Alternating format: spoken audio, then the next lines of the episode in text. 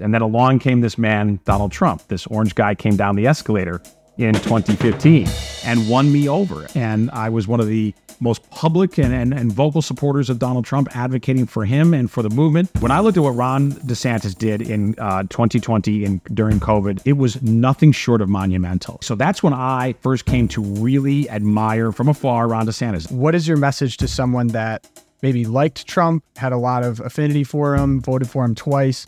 What would you say to convince them that DeSantis is actually the better option? I would also humbly ask you to, to consider who is the best option to both win and then implement a very conservative, patriotic, populist agenda.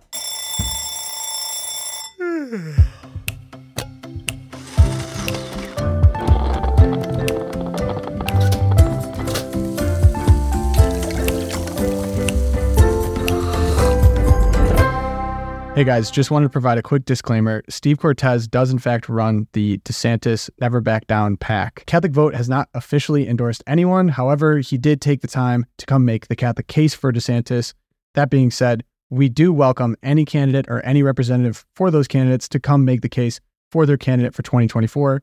I reiterate before we start CatholicVote has not endorsed anyone, but we really thank Steve Cortes and the DeSantis team for taking the time to speak directly to Loopcast audience, and loopers themselves.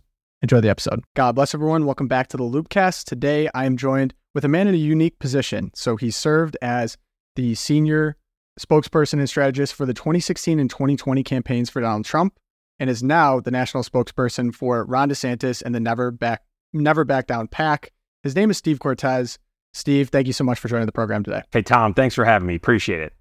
Of course. And I'm going to take all the tips I can get because you're a man that spent a lot of time in front of the camera. You've been on many news programs. You were in uh, on Fast Money back in the day. I think it's probably been, oh, man, 20 years. Um, but I want to get to know who you are first before you were on the camera. So I know, I understand that you kind of grew up in Chicago, big Catholic family. Uh, what was that like? What was that upbringing like for you? How did it form you? Sure. So I grew up uh, in the south suburbs of Chicago in the uh, Park Forest, Chicago Heights area had a wonderful Catholic home. Was uh, I'm the fifth of six children, so a big family. My mother, uh, an Irish farm girl from Fort Wayne, Indiana. My father, uh, also a farm boy, but not from Indiana, from far away, from Colombia, South America. And uh, and the Catholic angle there, by the way, uh, one of them is that he was a Catholic seminarian in Colombia, came to the United States for graduate school with the intention to return to Colombia to be ordained a priest but met my mother and no more priesthood and no more Colombia. So uh, life changed drastically and became an American citizen, grew to, to greatly love uh, and appreciate this country. And we were raised, thankfully, all my siblings and I, in a very uh, deeply Catholic home, a deeply loving and, and highly practicing Catholic home. I went to Catholic school my entire life. And um, we also were raised in, in a frankly working class neighborhood. Uh, we were never poor, but we certainly didn't have any luxuries in life. We had raised six children, sent them all to parochial school on a middle class income. Uh, that is a reality that does not exist for middle class folks today. So it's one of the reasons uh, to, to you know, I know you want to learn about my background before we jump right into politics, but I will tell you there's a there's a connection there. One of the reasons that I'm so animated and and motivated about politics is because the kind of life that I had as a child growing up, I don't think is possible today, or at least not possible for very, very many families. And not to mention the culture that all of us grew up in, regardless of your economic circumstances. I was raised, thankfully, in a country. I'm 51 years old. I think I was near the end of people who were raised in a country where there was sort of broad agreement on first things, you know, meaning philosophically, we were still a country that largely subscribed to Judeo Christian principles. And so even if you yourself weren't a practicing Christian, uh, you subscribed generally to those to those mores and those traditions. That has changed very, very drastically today. And politics is part of that. It's not the only component, but it's definitely part of it. And that also motivates me to be very active, engaged in the political arena because uh, I don't think it's an improvement where our culture has gone, where our economy has gone uh, from the time that I was a young person, a child in this country. Yeah, not a curiosity because your initial, and you came from a working class background, but you end up on TV, specifically in money, the economy, investing, all of these things. And so you started out there for a long time and then kind of made the jump. You've actually been seen on a lot of what people would consider to be hostile programs, say CNN, MSNBC. You really don't run from that. So was was there the shift that you thought that okay, this is no longer a problem. The middle class thing cannot be solved by good monetary policy. it goes deeper than that. We need to get more involved on a political level. Was that what made you jump from fast money to then going on CNN, Fox, jumping into politics? Yes, you know, uh, Tom was certainly part of it. I will tell you. So yes, I got into television outside of politics. I had a Wall Street career, um, and it was a, a very uh, successful career, an enjoyable career, and I think I was doing good work. But at the end of the day, what I realized, and then that brought me into television. So my my Wall Street career got me into television, where primarily on CNBC. That's where I got my start in media we were debating uh, tickers, not not you know not issues of the day, but stock tickers and earnings and and uh, portfolio allocation, all that sort of thing. But I, I, came to realize that I had these media skills and I had a certain media following, and what I was essentially doing for the most part was trying to help rich hedge fund managers get wealthier. Uh, now, there's nothing wrong with that at all. There's there's nothing immoral about that work. But I really felt that there was a bigger calling for me, that there was a vocation, and that God wanted me to do something more meaningful with my talents than simply help a wealthy hedge fund get wealthier. Um, and particularly once I developed skills in television and in media, that these could be used for bigger purposes. And then along came this man, Donald Trump. This orange guy came down the escalator in 2015 and won me over. Uh, I had no intention, though, at that point. You know, as I said, there was a, a stirring within me that I think came from the Lord to say do something bigger with these talents, but I didn't know what to do yet. And I certainly did not have a game plan that, okay, I'm going to get involved in campaigning. I'm going to get directly involved in, in, um, in politics. But when Donald Trump came down the escalator, he very much won me over. Uh, with, and with the zeal of a convert, uh, by that time I had moved from CNBC over to Fox Business. I started to support him on air because it was inevitable that we talked about, at the time, I was still primarily covering financial markets. But when we talked about financial markets, we would dip always into politics. I started saying very positive things about Donald Trump, and he appreciated that very much, reached out to me, asked me to become part of the campaign. And that's when I realized that, okay, this is my new arena, and this is a place where I can use all of my experiences, all of my Wall Street knowledge, my knowledge on the economy, um, but to not just try to enhance portfolio returns, but to try to make life better in our society, and particularly for middle class people. Because, yes, I do believe, and this is why I believe so fervently now, and I'm really kind of a a, a, convert to populism. I used to be a bit of a Wall Street Republican. I'm much more populist now, largely because of Donald Trump opening my eyes and a lot of reading and a lot of analysis since then. I really believe that middle income Americans, in so many ways, but particularly economically, um, have been disregarded and mistreated for decades in this country. And I want to make it my life's work, my professional task to do everything possible to reverse that and to improve opportunities and improve the welfare of middle class families. And primarily because, you know, I, Tom, I believe this as a Catholic, um, wealth is, is, a good. Uh, it can be abused, of course, and the pursuit of it can be abused.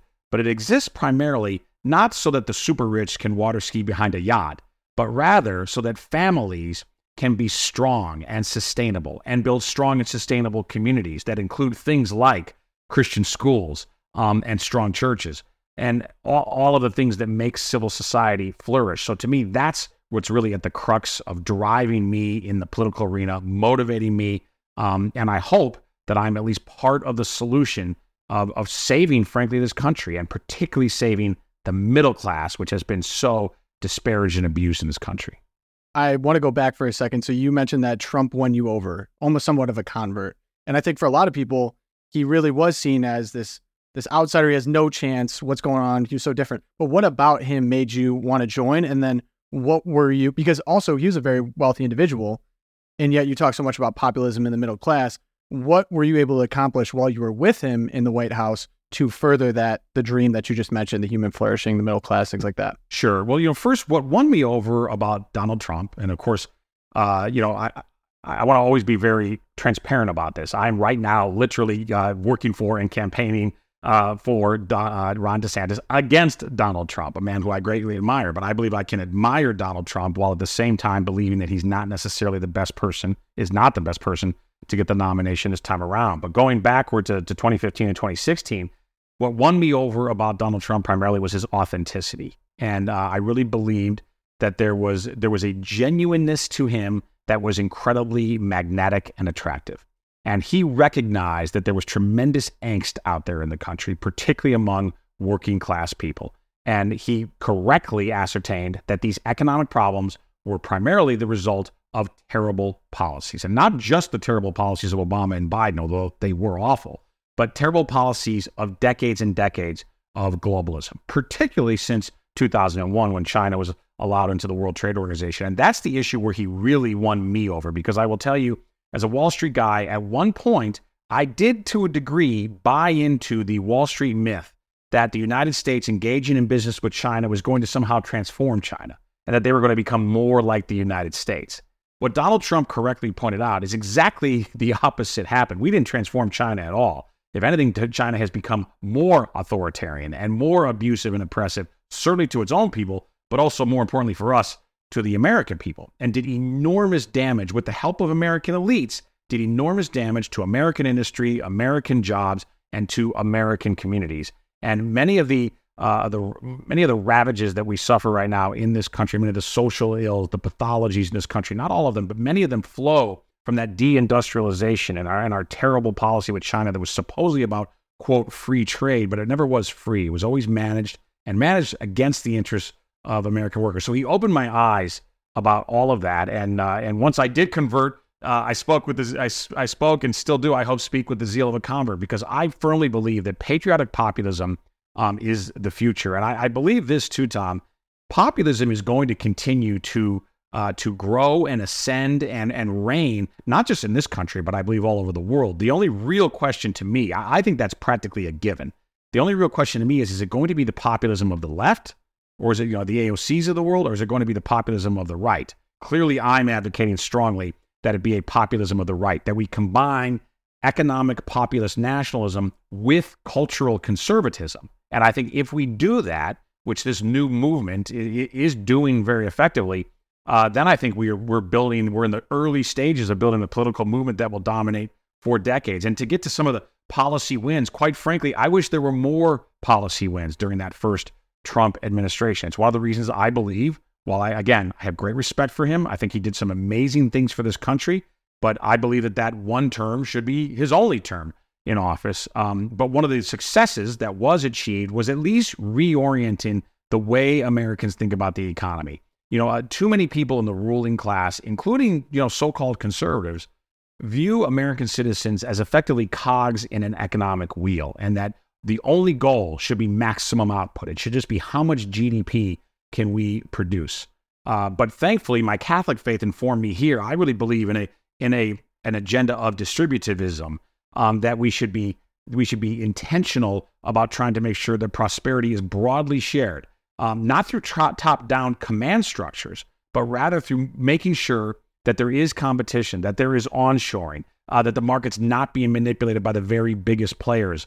Um, and so big business is very often the enemy now of conservatives, very often the enemy of family. So all of that was an awakening for me personally. It's something where Donald Trump, I think, opened a lot of eyes, where he had some limited policy successes. And I happen to believe Ron DeSantis could have much more significant policy successes if given the opportunity, if he earns the right to be the American president.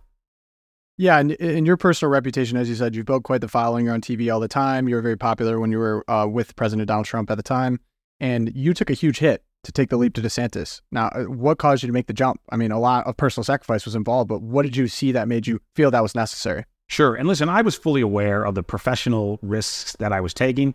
Uh, and I'm not trying to say what was me. I'm not trying to play the martyr, but I'm just saying I, I was aware of it, that this is a, a risky move for me because I certainly had built up, I worked either, you know, officially or unofficially for Donald Trump for seven years. And so picking a different candidate in the Republican primary was sure to create a lot of backlash. And, you know, in fact, that unfolded. It unfolded in a way that was more intense than I would have guessed, to be perfectly honest, because a lot of people and organizations that I really thought were my friends and allies acted very differently only because I decided to back the most conservative governor in America. Um, you know, a lot of talk about me being a traitor and that sort of just, you know, vitriolic, hyperbolic talk, uh, you know, which is insane, of course. It's not as though I went over to Joe Biden. You know, I went to what I believe is the most conservative, most electable candidate possible. And and the reason I did that is is twofold.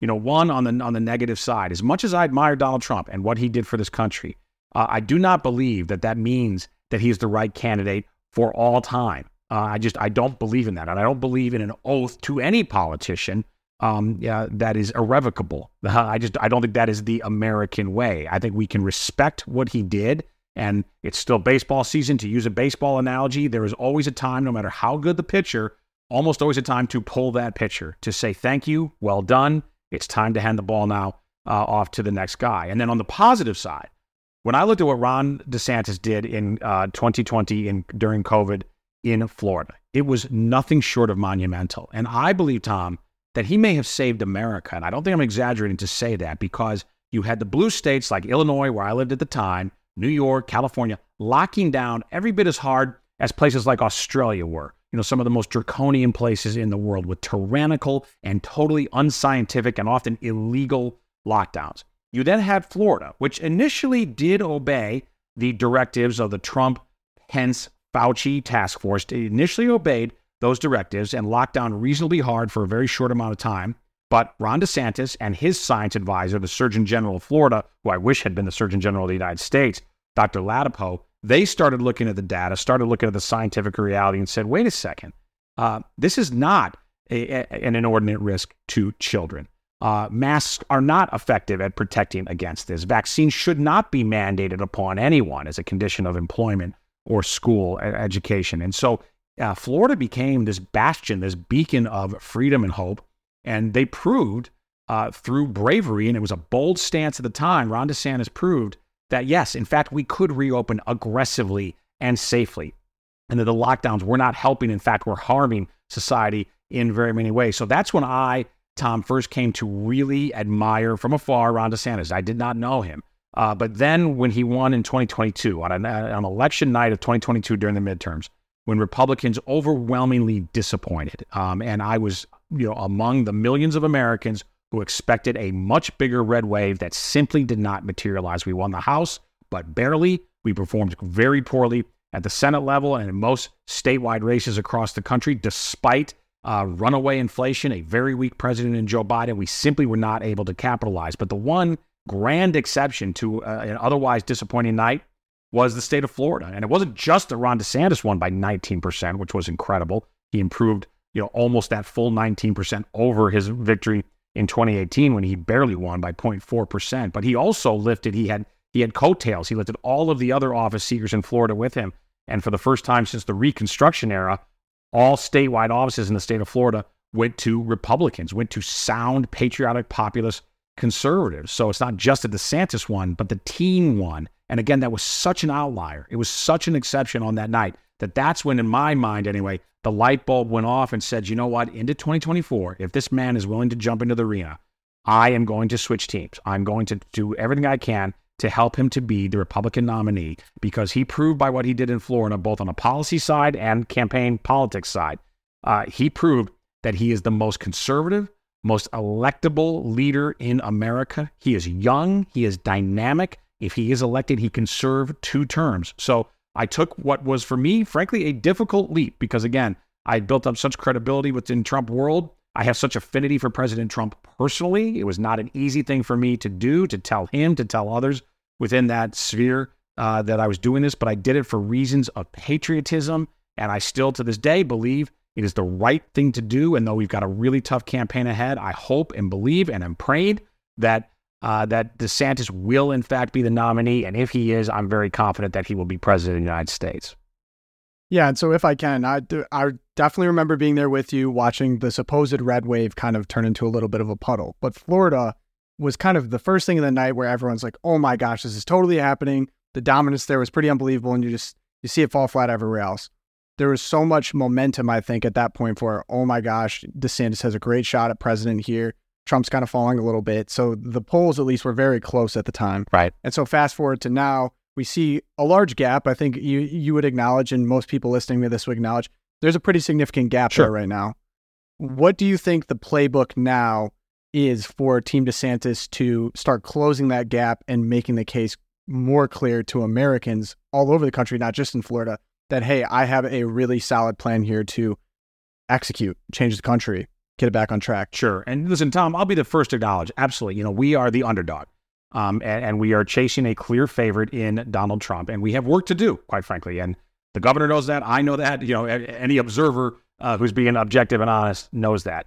The uh, the current lead that President Trump enjoys, I think, is almost entirely a result of the indictments, and I think that the indictments have overwhelmingly been totally unjust, a total abuse of prosecutorial power Um, and but nonetheless, they have caused an emotional reaction within Republican voter ranks, an understandable reaction, a, a bit of a rally around the flag of saying if they are going to go after our guy and prosecute him in a way that really is a persecution more than a prosecution, then I'm going to vote for him. And I understand that reaction. I understand that emotional uh, knee jerk reaction, but I'm also trying to appeal to voters to to try to think very, very rationally and in, in a strategic way.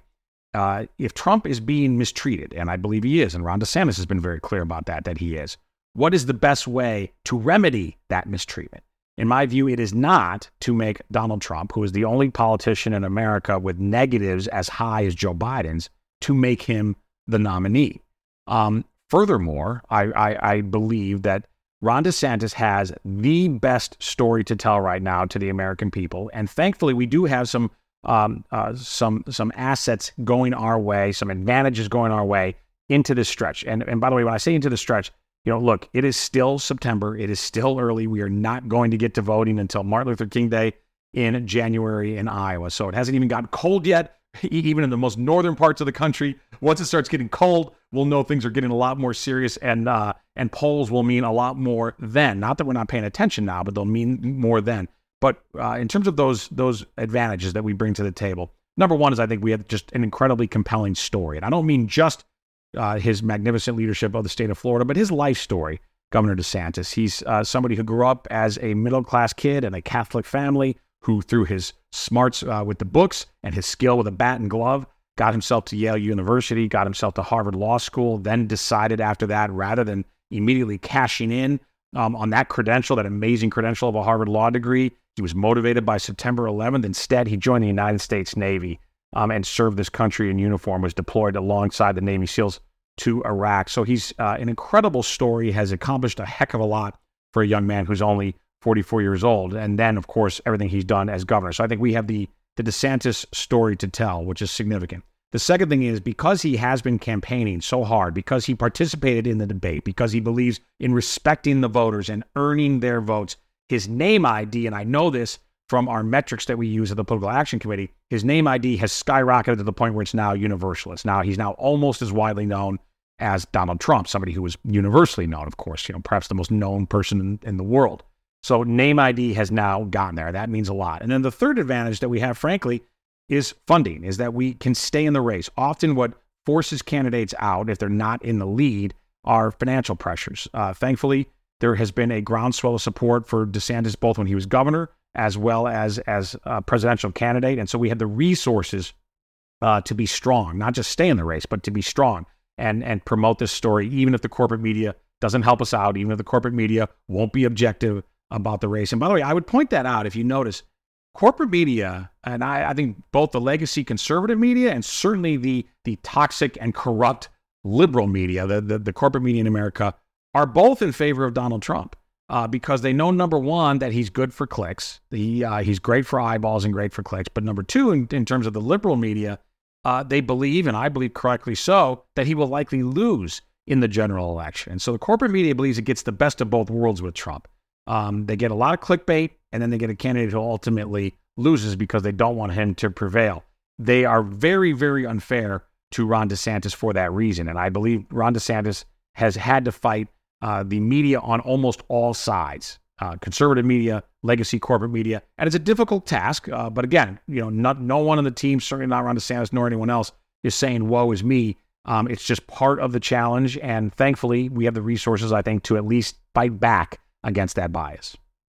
Yeah, and I have to say, some of the times where I felt that DeSantis has really shined is when being confronted by reporters that have pretty bad angles. And he really has quick answers. He snaps back. Those are sometimes I've seen him at his best.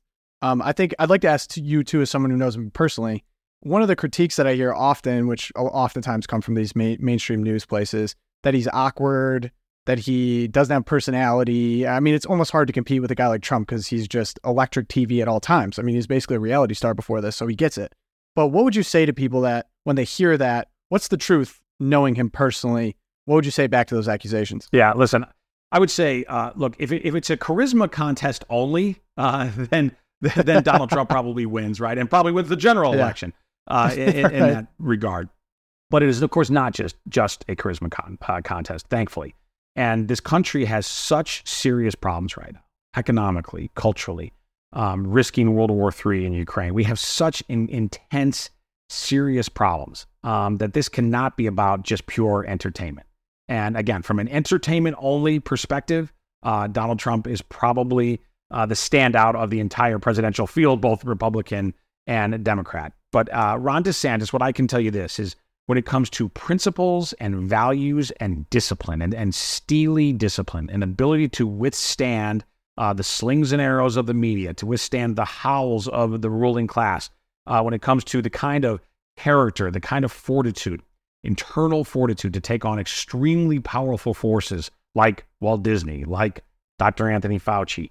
Uh, he's exactly who we want there. Now, is he the most entertaining candidate in the world? No, uh, he's not. Is he a fun and wonderful guy to be around? Yes, he absolutely is. Um, but I think he also recognizes the gravity of the moment. He recognizes what time it is in America. He recognizes that we are losing our country in many ways. And I think uh, anyone who takes an honest look at this country, particularly anyone who is serious about their Catholic faith, um, if you if you approach the world from that worldview, from that mindset, you will realize that this country has transformed in negative ways in recent years that are almost hard to fathom.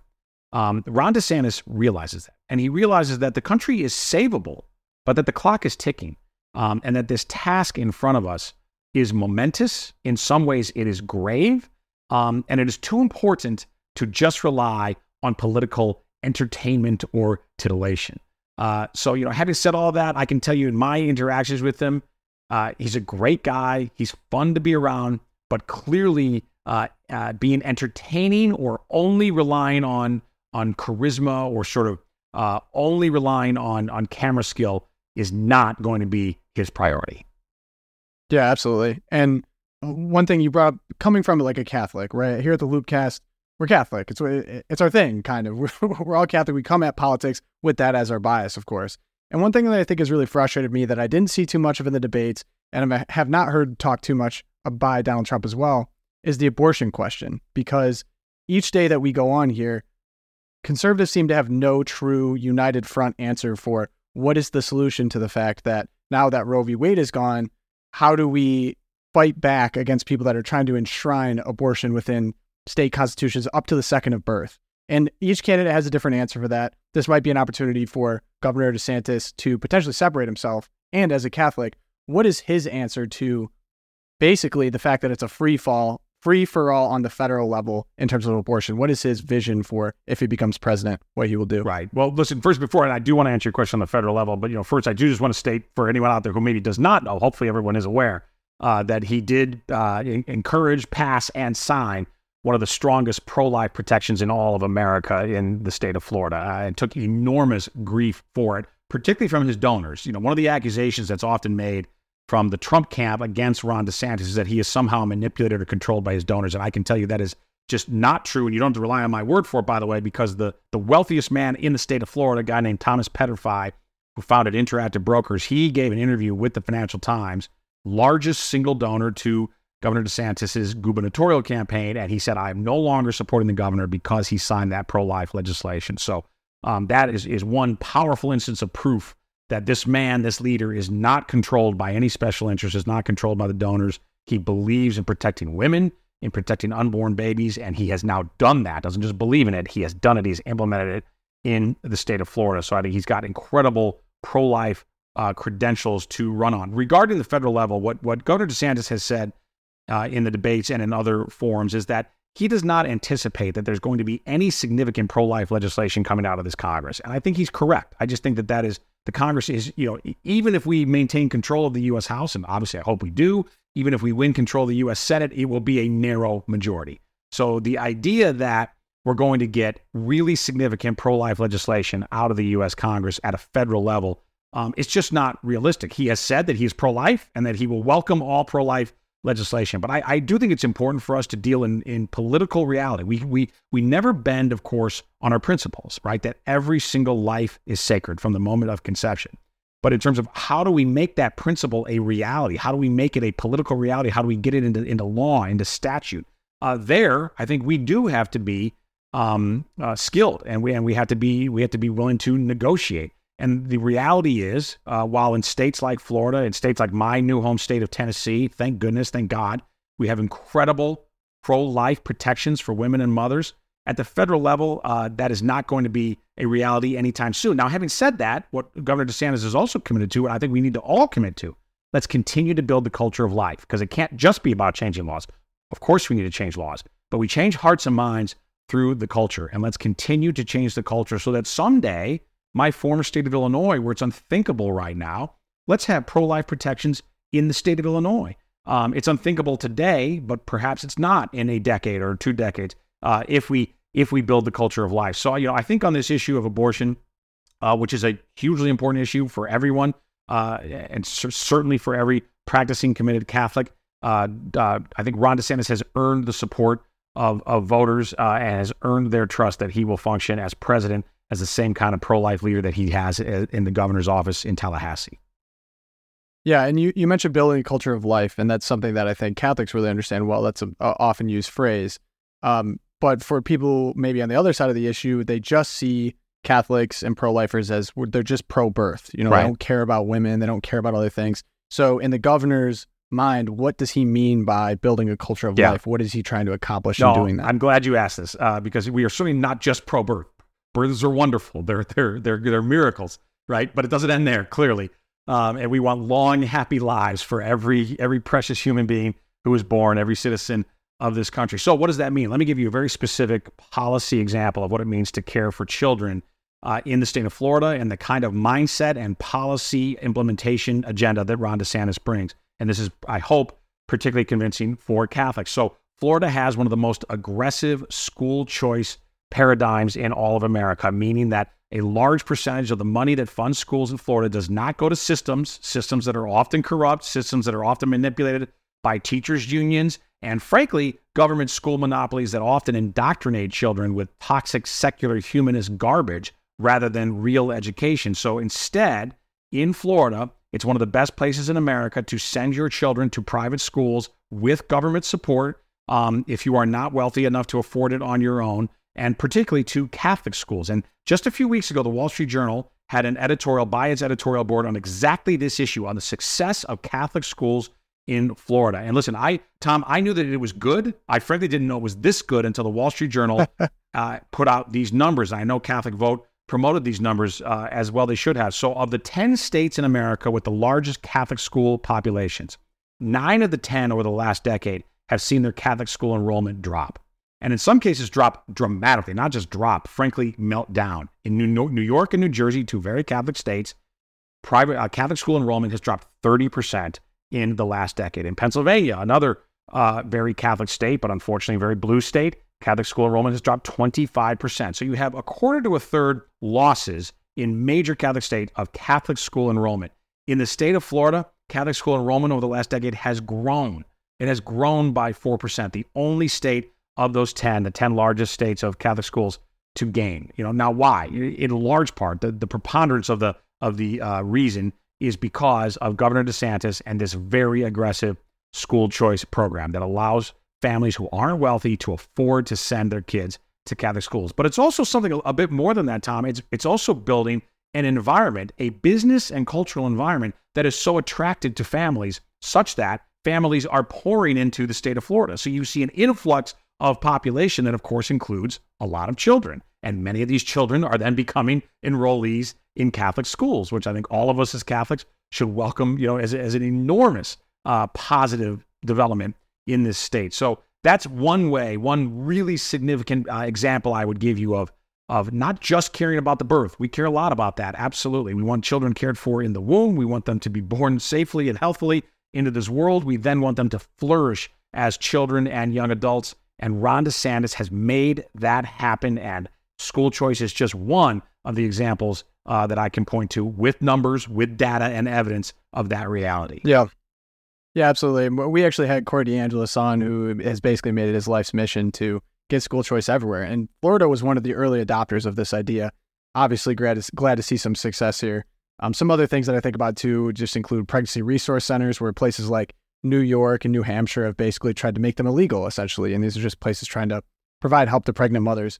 But I'm while I have you, I'm kind of in the driver's seat now for a lot of the Catholic maybe angle on looking at a lot of these issues. And another one that I think came up recently is immigration and how Florida's handled immigration is different than how a lot of the rest of the country has. And at a federal level, we clearly have an issue here. And basically, what was said was any indication that we want a secure border is xenophobic, essentially.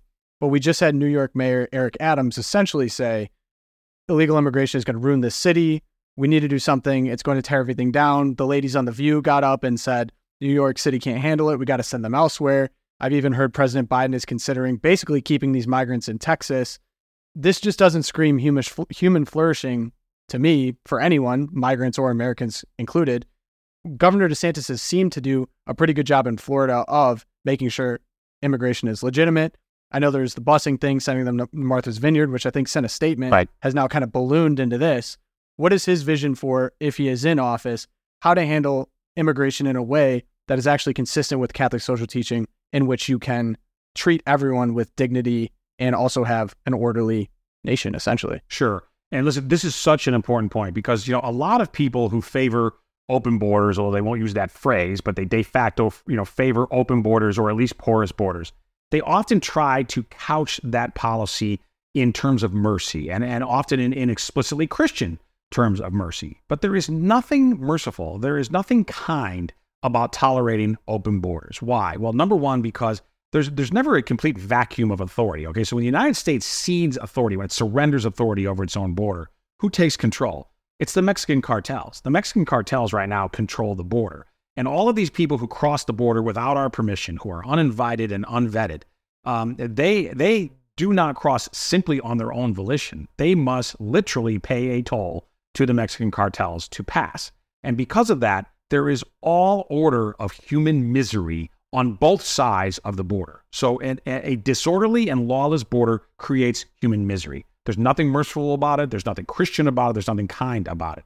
Um, the God of the Bible is a God who believes in nations. It is a is a, a a phrase, a word that is used over and over again in the scriptures for good reason, because he believes in order. And part of order on earth uh, is nation states, which are sovereign, which have every right to define their borders, just as you have every right to define the borders of your home. And you know, I often say we need a strong border and we need a wall that is actually built, and Ron DeSantis promises to build it not because we hate those on the outside. That's not why I lock my doors at night. I don't. It's not because I hate those in the street, but rather because I love those on the inside and because I want to protect my family. Well, it's time to protect our American family, and we haven't been doing that. And quite frankly, Republicans have been very good on the bluster on this point, uh, but not very good on delivery. For example, President Trump, who again I have great admiration for, President Trump, even when he had both houses of Congress uh, Republican Senate and House, did not deliver on the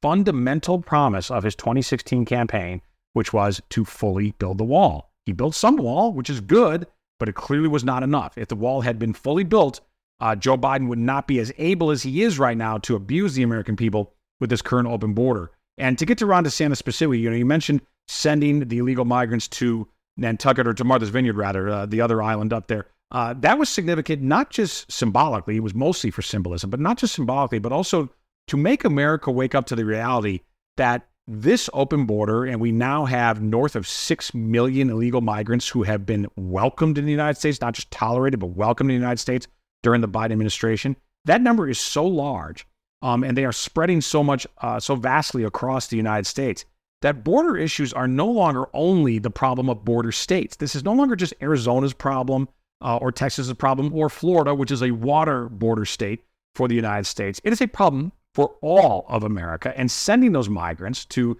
the swanky confines of Martha's Vineyard was a way to remind America uh, that this is a problem for everybody. But also on the policy front, what did he do then? You know, because the, the power of governors is limited, frankly, on this issue of immigration. It's primarily a federal issue. But what did he do, and how did he use uh, his power and, and the, the mandate of the people of Florida? Well, he passed E-Verify, making sure that in Florida, it's probably the most difficult place in America for an illegal migrant to work and compete unjustly, illegally in the workforce against American citizens. So making sure that American citizens who reside and work in Florida do not have that unfair, unjust competition through E-Verify. Was opposed by the business community, was opposed by a number of his donors, uh, but he did it anyway. And again, that is the kind of boldness, the kind of, uh, of decisiveness and dedication to a task that he is going to bring to the federal government to make sure that we finally get a hold of this this immigration nightmare. You know, I just recently posted on my Substack. It's uh, stevecortes.substack.com.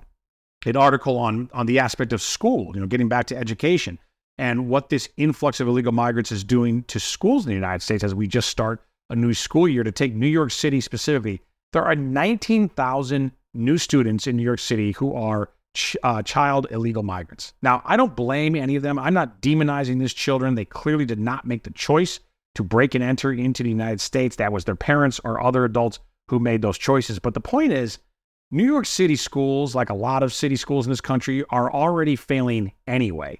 The influx of thousands and thousands of students who largely do not speak English, many of whom are totally uneducated or even illiterate in their home country and their home language, is going to do nothing to help the citizen children of the United States. As a matter of fact, quite the opposite is going to overwhelm these school systems this year. So, you know, again, I, I would hope to persuade the the folks out there in the audience, particularly those who take the Catholic faith seriously, that mercy for your fellow man does not involve a porous border, does not involve lawlessness and criminality, um, and does not involve in any way diminishing the importance of sovereignty and sovereign nations and law and order and migration only uh, through means that are that are properly recognized by U.S. law.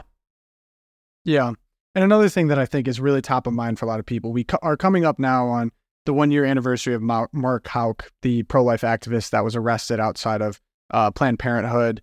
Um, the FBI and the Department of Justice under the Biden administration seems to really have a target placed on everyday Catholics. We think about um, specifically uh, with Mark Houck, but then also with the radical traditionalist Catholic memo that, oh, it's just in the Richmond office. Oh, wait, it actually is in three other places. It was kind of widespread.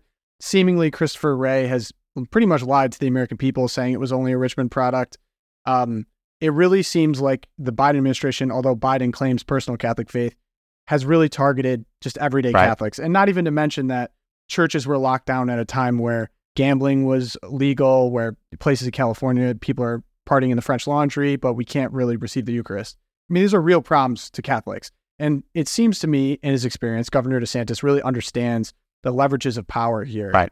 As a personal Catholic himself, going in, seeing that big problem, how does he plan to clean that up to re- restore integrity to law enforcement and you know having blind justice yeah. essentially. You know, uh, Don, Joe, I'm glad that you mentioned that. You know, Joe Biden, uh, who is at least Catholic in name, he loves to brag about how he, how he always has a rosary in his pocket.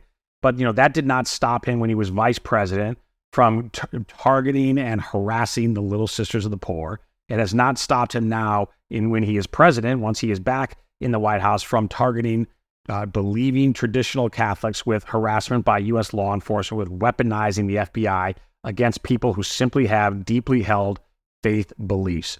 Um, and that's very, very unfortunate. So I believe it is time, uh, and this isn't my main reason to to uh, persuade people to, to vote for Ron DeSantis, but I believe it's time to get a real practicing Catholic uh, in there in Ron DeSantis, somebody who doesn't try to boast about it, doesn't use it as a political prop the way that uh, that Joe Biden does, but somebody who who very much implements an agenda that is consistent with a Catholic worldview um, using power. But you know, to get specific about okay, so what can be done with these federal agencies uh, that are, I think, wildly out of control, and you know, and particularly the FBI. And what, and what a shame there too, because the FBI used to be a place uh, where a lot of Catholics, particularly Irish Catholics, uh, served in really yeah. important posts over the years. You know, some of the most respected folks in a lot of Catholic communities in Washington, D.C., and New York and Chicago were FBI agents. A lot of folks who would come through law enforcement, uh, perhaps had been cops first and then sort of graduated onto the FBI, a place with an august history, but that has increasingly functioned as a political police force uh, rather than a legitimate law enforcement arm of the federal government. So, two things really. The one is, and, and Governor DeSantis has been very adamant about this, is uh, to use the power of the purse. We need to to largely uh, defund the nefarious activities of these agencies, and the and the Congress has the power to do that. It hasn't used it, certainly hasn't used it effectively yet, but it can. So if we were to elect a President uh, DeSantis and a Republican House and Senate, I have every belief that they will do that. That they can uh, use the power of the purse to say we will not fund these kinds of activities from these agencies. But then secondarily, structurally uh, uh, reforming these agencies, and in some cases, structurally reducing the size of these agencies. For example, uh, Governor DeSantis has promised that he's going to move a substantial portion of the federal workforce out of the Washington, D.C. area. The FBI right now has plans to build a campus outside of Washington, D.C. that is going to be larger than the Pentagon. Uh, why does that have to be in Washington, D.C.? Um, a place where, by the way, the Democrats got 95% of the vote in 2020 in Washington, D.C. We, we know that any large organization in Washington, D.C., when it's large enough, it is going to have you know, a preponderance of Democrat uh, workers there. That's just the, the mathematical reality of Washington, D.C. Uh, why should it be there? And uh, Ron DeSantis has been very, uh, very adamant about the idea that we're going to move that workforce out of Washington and that a lot of people who right now enjoy supposed civil service protection, but people who are actually highly politicized operators and bureaucrats within the federal bureaucracy, that they can in fact be fired, um, and that the that the president can use his authority to fire those people, to put them on notice, and if they continue to act in a politicized way, to fire them. And I believe that a President Ron DeSantis would fire a lot of people from the federal bureaucracy, including um, some of those malefactors at the FBI and the overall DOJ. Yeah. And uh, one other thing that I wanted to mention too, and this is an area I think most of the country can acknowledge that President DeSantis or Governor DeSantis at the time uh, shined was uh, mask mandates. And they seem to be coming back. I've seen them happening in a few different places. I know President Biden has actually pledged that there's going to be a new vaccine made. I think for most people, there was really almost shock and frustration. I think there was some goodwill at first to be like, okay, we'll wait, we'll see what happens. But then it dragged on and dragged on and dragged on. Then it took until a federal judge basically said, okay, this isn't going to be required on federal travel, such as airplanes, for it kind of to stop. But I know that Governor DeSantis went really against the grain right away, saying, no, we're not going to require this. This is anti science. Uh, he's done a great job with his, um, I forget the name, but uh, the his head of medicine in Florida. I'm forgetting his uh, name. Dr. Right Ladapo. Now, he's done a great job. Yes. Yeah, he's been awesome.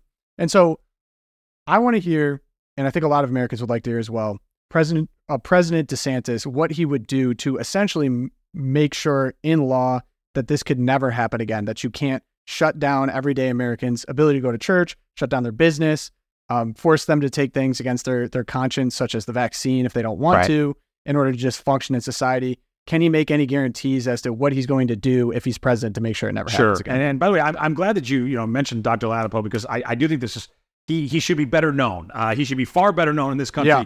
No, he's than awesome. Dr. Fauci. Yeah. Okay, because he is the antidote. He's the answer to all the problems of, of Dr. Fauci and and Dr. Ladapo. Uh, speaks very highly, you know, to to describe him speaks very highly not just of him and his skill and credential and his ethics, but also of Governor DeSantis because he was a, at the beginning of the DeSantis gubernatorial administration. Uh, Ladapo was a professor at UCLA. Now, because he took a very skeptical view of the lockdowns um, and of things like mass masking, particularly masking of children, of, of, school closures. Because he was skeptical of that, he was shunned at UCLA. Um, Governor uh, Governor DeSantis found that out, found him, and said, "I need you in Florida. I need strong, legitimate, scientific advice. I don't believe I'm getting it from Fauci, who is totally politicized and is a megalomaniac in love with the sound of his own voice and the sight of his own face on television. Um, we we do not want to take the dictates any longer of the Trump, Pence, Fauci task force." And so brought uh, Dr. Ladapo over to Florida as the state surgeon general. This is a man, by the way, legal immigrant to the United States, has both an MD and PhD from Harvard University, um, impeccable credentials, but an even more impressive character, and somebody who, like DeSantis, was willing to take on powerful interests in this country, willing to take on big pharma, Fauci, corporate media, and say, no, wait a second, this is what's effective, this is what isn't effective. And in the state of Florida, what they primarily decided to do was to protect the vulnerable, particularly the elderly, which is obviously a large part population in the state of Florida, but tell the rest of society it's time for you to get on with your lives. It's time for you to, to act normally. And no, masks do not work against a respiratory virus. Uh, they, they, they are simply a virtue signaling effort to control the populace. And so, uh, what, what Governor DeSantis, not just looking backward to what he did, but looking forward to what he can do. Uh, number one, in the state of Florida, he has established a grand jury, the only governor in America to do this to start to investigate if there were crimes committed by Big Pharma. For example, did they knowingly lie about side effects of the vaccines? I think a lot of us certainly have a strong suspicion that they did.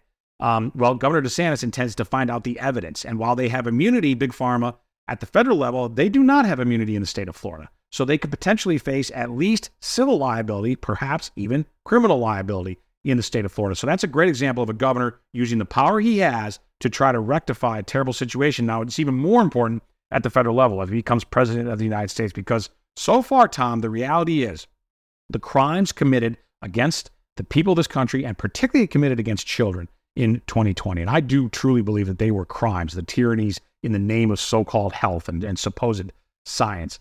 Uh, so far, the, uh, the, the, the perpetrators who inflicted those crimes have not paid any price. And as a matter of fact, in many cases, the opposite. They have been rewarded for their misdeeds. Well, if there is not accountability, believe me, they are going to do it again. And when I say do it again, it may not be under the guise of a virus. It may not be like, okay, now there's another novel coronavirus, but they will use whatever pretext possible and they will use this supposed excuse of this is, quote, for your health to inflict tyranny upon Americans. And let me, to take this out of just the theoretical, let me tell you where it's already starting to happen. And I see a lot more evidence of this. Right now, those very same leftists, and in many cases, it's literally the same people the same news organizations, the same newspapers, the same think tanks, lobbyists, politicians. They are already starting to use a lot of those tactics, the lockdown mandate tactics. They are using them now under the guise of climate hysteria. Uh, they're, they're, so believe me, what COVID was, the, the, the exploitation of COVID to achieve their tyrannical means is now already being switched. It is being, it is morphing into, we're going to use so, so-called climate change. I say so called because the climate is always changing, of course, but climate hysteria, climate alarmism, um, they are using that as an excuse, as a pretext to start to clamp down on our rights. And if we if we don't have accountability, my argument is if we don't have accountability for the COVID offenses, they will be all the more emboldened uh, to to uh, to in, inflict harm upon us using these new excuses that are supposedly quote for our health. So that's yet another reason that I think when it comes to this issue in particular, uh, I, I, don't think there's a candidate out there who can even uh, come close to the record of Ron DeSantis, both what he did in 2020 as well as his current posture, current stance um, toward a reckoning, toward an accountability for what happened during COVID and making sure that that kind of tyranny never happens in this country again. Yeah, and I think those are some great points. Uh, so just so we can get back back to brass tacks here, I think you're going to have to convince a lot of people that maybe have voted for Trump once, maybe they voted for him twice, to now basically say, okay, it's it. I'm now convinced basically that DeSantis is a better option in in this primary. What is your message to someone that maybe liked Trump, had a lot of affinity for him, voted for him twice?